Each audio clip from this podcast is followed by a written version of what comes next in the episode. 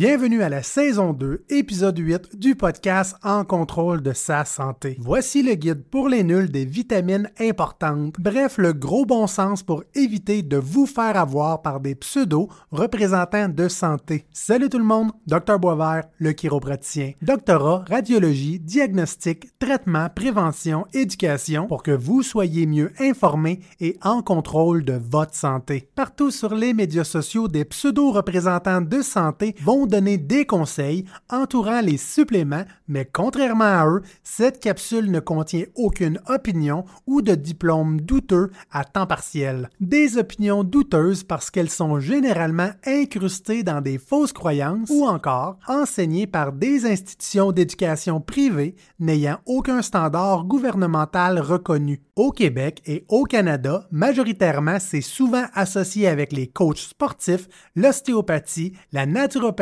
et l'homéopathie qui ne sont pas réglementés avec énormément de fausses croyances ou simplement des fondations des origines pseudo-scientifiques. De plus, elles n'ont pas d'ordre professionnel pour assurer la protection du public, ce qui fait en sorte qu'ils ne sont pas dans l'obligation de rester dans des lignes directrices de leur champ de compétences ou encore moins d'utiliser des sources pour supporter leur opinion biaisée quand ils font des recommandations maladroites avec une vidéo sur les médias sociaux. C'est important de comprendre que je vise les professions et non les thérapeutes spécifiquement. Il existe au Canada et au Québec des thérapeutes qui vont rejeter les prémices pseudo-scientifiques centrales à leur approche thérapeutique, qui utilisent un format EBP, soit une pratique basée sur des évidences scientifiques pour guider et soigner leurs clients du mieux de leurs compétences avec l'éducation qu'ils ou elles ont reçue. Si vous êtes affilié à l'une de ces professions, n'oubliez pas que le Collège des médecins peut vous viser et vous apporter en cours pour la pratique illégale de la médecine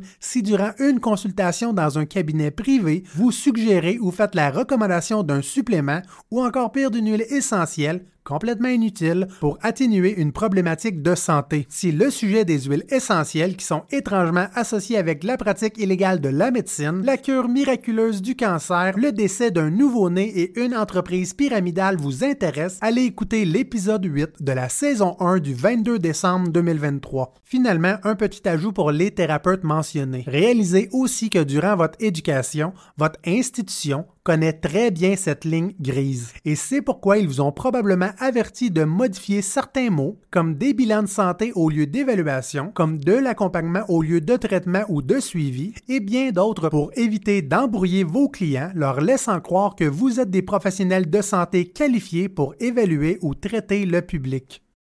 La majorité des personnes qui vont donner des conseils ou encore des recommandations sur tous les suppléments nécessaires pour maintenir une santé optimale sur Internet ou dans un cabinet privé le font parce qu'ils ont un incitatif monétaire. Contrairement à eux, je ne vends absolument rien, je n'offre aucune opinion. Cette capsule est strictement fondée sur des informations basées sur les meilleures évidences scientifiques provenant d'agences gouvernementales réputées et tous les liens seront facilement disponibles dans la description. Transparence est extrêmement importante dans mes capsules et surtout quand je m'aventure en dehors de mon champ de compétences. Même si les docteurs en chiropratique ne devraient jamais être votre source d'information pour des conseils spécifiques à une problématique de santé en lien avec la nutrition, je dois quand même avoir une vision objective EBP pour mieux guider mes patients nécessitant des références avec d'autres professionnels ou simplement reconnaître les recommandations canadiennes de base. Mais avant d'aborder les vitamines importantes, il faut que je vous explique pourquoi les multivitamines ne sont pas nécessaires. Pour vous aider à comprendre, vous devez savoir qu'il existe deux grandes catégories de vitamines, soit ceux qui opèrent dans le gras et d'autres dans l'eau. La vitamine A, la vitamine D, la vitamine E et la vitamine K opèrent dans le gras, donc liposolubles et vont être stockés en grande quantité et vont survivre longtemps dans vos cellules adipeuses. Votre magnifique tour de taille. Les vitamines B et la vitamine C, quant à elles, opèrent dans l'eau, donc hydrosolubles, et vont s'éliminer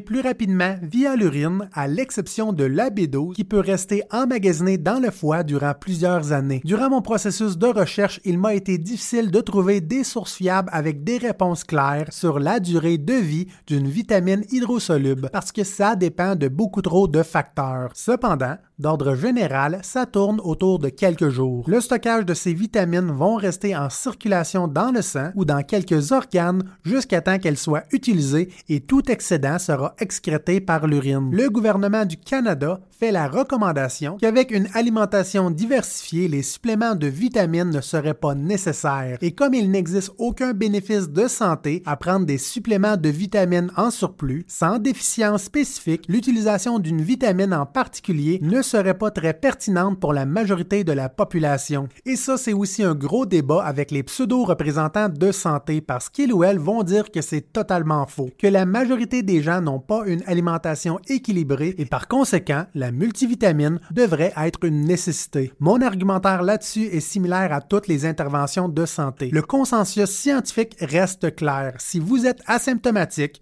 donc n'avez aucun symptôme, les examens de dépistage et les traitements préventifs n'apporteront aucun bénéfice objectif et ont le potentiel d'apporter beaucoup plus de négatifs que de positifs sur votre santé. Quand je parle de symptômes associés avec une carence en vitamines, je parle de conditions historiques emblématiques comme le scorbut qui découle d'un manque de vitamine C menant à la dégradation des tissus connectifs, principalement l'hémorragie des gencives, mais aussi d'autres symptômes visuels en lien avec la vitamine A, des symptômes d'infection constante ou d'ostéoporose en lien avec la vitamine D, des faiblesses musculaires idiopathiques n'étant pas associées avec la sédentarité prolongée en lien avec la vitamine B1, des changements de couleur autour de la bouche et de la langue en lien avec la vitamine B2, le syndrome des pieds brûlants en lien avec la vitamine B5, la perte de cheveux en patch aléatoire en lien avec la vitamine B7 et beaucoup d'autres problèmes de santé avec plein de déficiences. Si vous êtes incertain de vos symptômes communs comme la fatigue, des douleurs musculo-articulaires, etc., et vous êtes incertain de la pertinence d'utiliser un supplément, consultez avec des professionnels de la santé qualifiés qui ne choisira pas des chemins boiteux motivés par des besoins monétaires. Parce que si vous allez voir des pseudo-représentants de santé, la technique malhonnête, c'est d'utiliser des fondements de base pour extrapoler des bénéfices, comme par exemple la vitamine B6 qui est fondamentalement utilisée dans la création des globules rouges, des protéines et des neurotransmetteurs, pour maladroitement insinuer que la prise de suppléments additionnels pourrait améliorer, supplémenter, aider, maximiser, optimiser ces fonctions, ou encore pire, faire la recommandation de cofacteurs qui sont des composantes inorganiques nécessaires au fonctionnement des vitamines comme le fer, magnésium, zinc, etc. pour encore une fois faire croire que d'avaler ceux-ci en surplus irait indirectement améliorer les fonctions primaires des vitamines hydro et liposolubles. Mais est-ce qu'il y aurait des exceptions avec lesquelles les multivitamines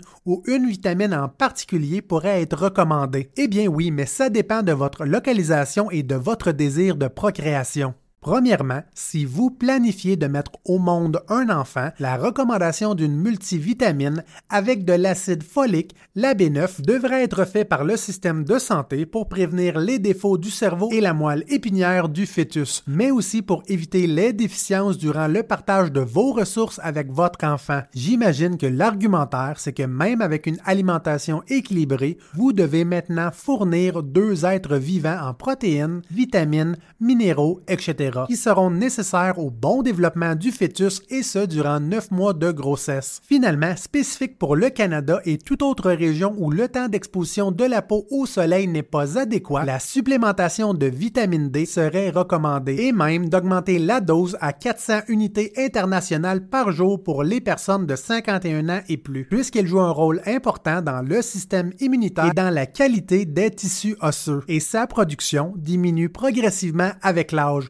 le risque des fractures en lien avec l'ostéoporose. Si vous pensez avoir une déficience spécifique, les ressources de première ligne sont uniquement les médecins et les nutritionnistes, en évitant le plus possible les pseudo-représentants de santé qui feront la promotion d'une santé optimale ou utiliseront une panoplie de problèmes de santé communs comme la fatigue, l'embonpoint, la constipation, les tensions musculaires pour induire de la peur et motiver des dépenses hâtives non éclairées. Si vous avez toujours des questions, não des inquiétudes ou des craintes vis-à-vis votre situation de santé ou simplement que vous n'avez pas confiance dans des recommandations douteuses d'un pseudo-représentant de santé, n'hésitez pas à me consulter à ma clinique sur la rive sud de Montréal directement en vidéoconférence ou en clavardage sécurisé pour obtenir de l'aide et reprendre le contrôle sur votre santé. N'oubliez pas d'aimer l'épisode du podcast sur YouTube ou de nous mettre une note de 5 étoiles sur toutes les autres plateformes et de vous abonner pour ne pas manquer les futurs épisodes qui sortent à tous les vendredis 15 heures de chaque semaine. Parce que une personne informée, c'est une personne en contrôle de sa santé.